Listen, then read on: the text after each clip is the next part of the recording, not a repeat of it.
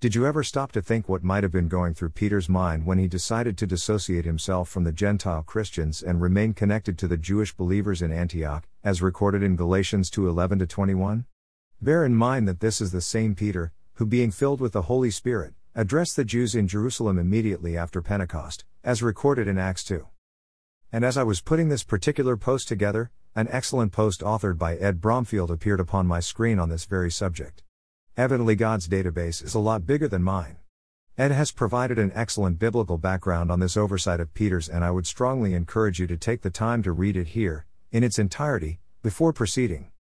When Peter made this decision to disassociate himself from the Gentile Christians, the Apostle Paul tells us that Peter did so out of fear from those who were circumcised. The word fear is what I want to draw your attention to. Fear can come in many flavors, and one of them would be fear of disapproval or fear of non acceptance. And if it can happen to Peter, does it not seem probable that it can also happen to us?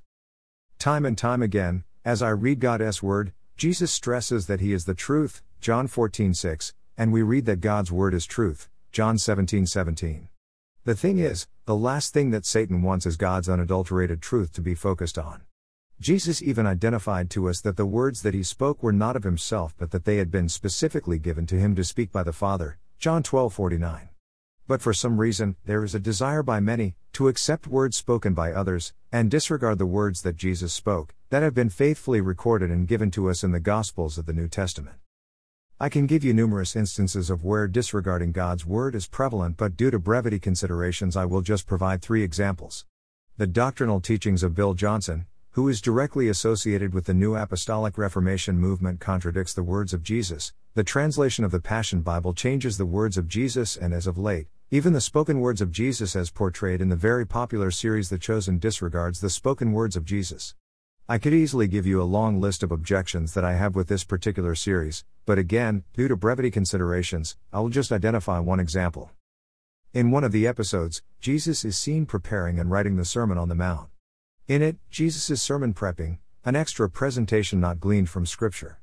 Considering that Jesus is fully God and that he spoke the world into being, and that he speaks with the full authority of heaven, not to mention as recorded in John 12, 49 50, Jesus said, For I have not spoken on my own authority, but the Father who sent me has himself given me a commandment, what to say and what to speak. And I know that his commandment is eternal life. What I say, therefore, I say as the Father has told me. Jesus spoke precisely what the Father gave him to speak. No humanistic preparation was necessary. To make this unbiblical assertion even worse, Jesus then asks Matthew, Which section stands out to you the most? As if Jesus needed reassurance or feedback from one of his followers. I wonder if God asked for feedback from Moses when God told him to write down his instructions for the tabernacle or the law. Somehow I don't think so.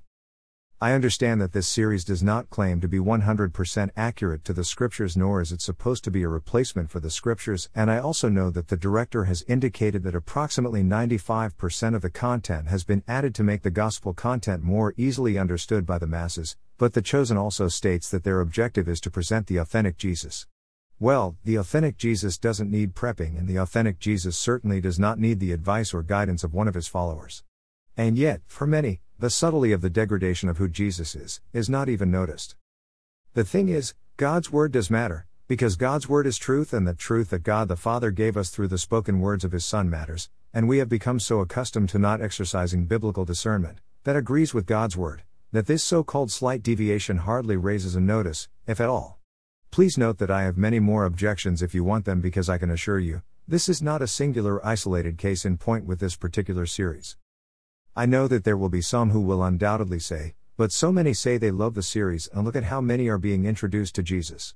Maybe they are, but it's not the Jesus of the New Testament that God's Word tells me of, and when that happens, I have to ask myself, am I being misled like Peter was, or am I objecting to the degradation of the truth, like Paul deemed appropriate and necessary? And even more importantly, who might be at the root of this degradation of the spoken word of the Son of God? Worthy is the Lamb. Blessings.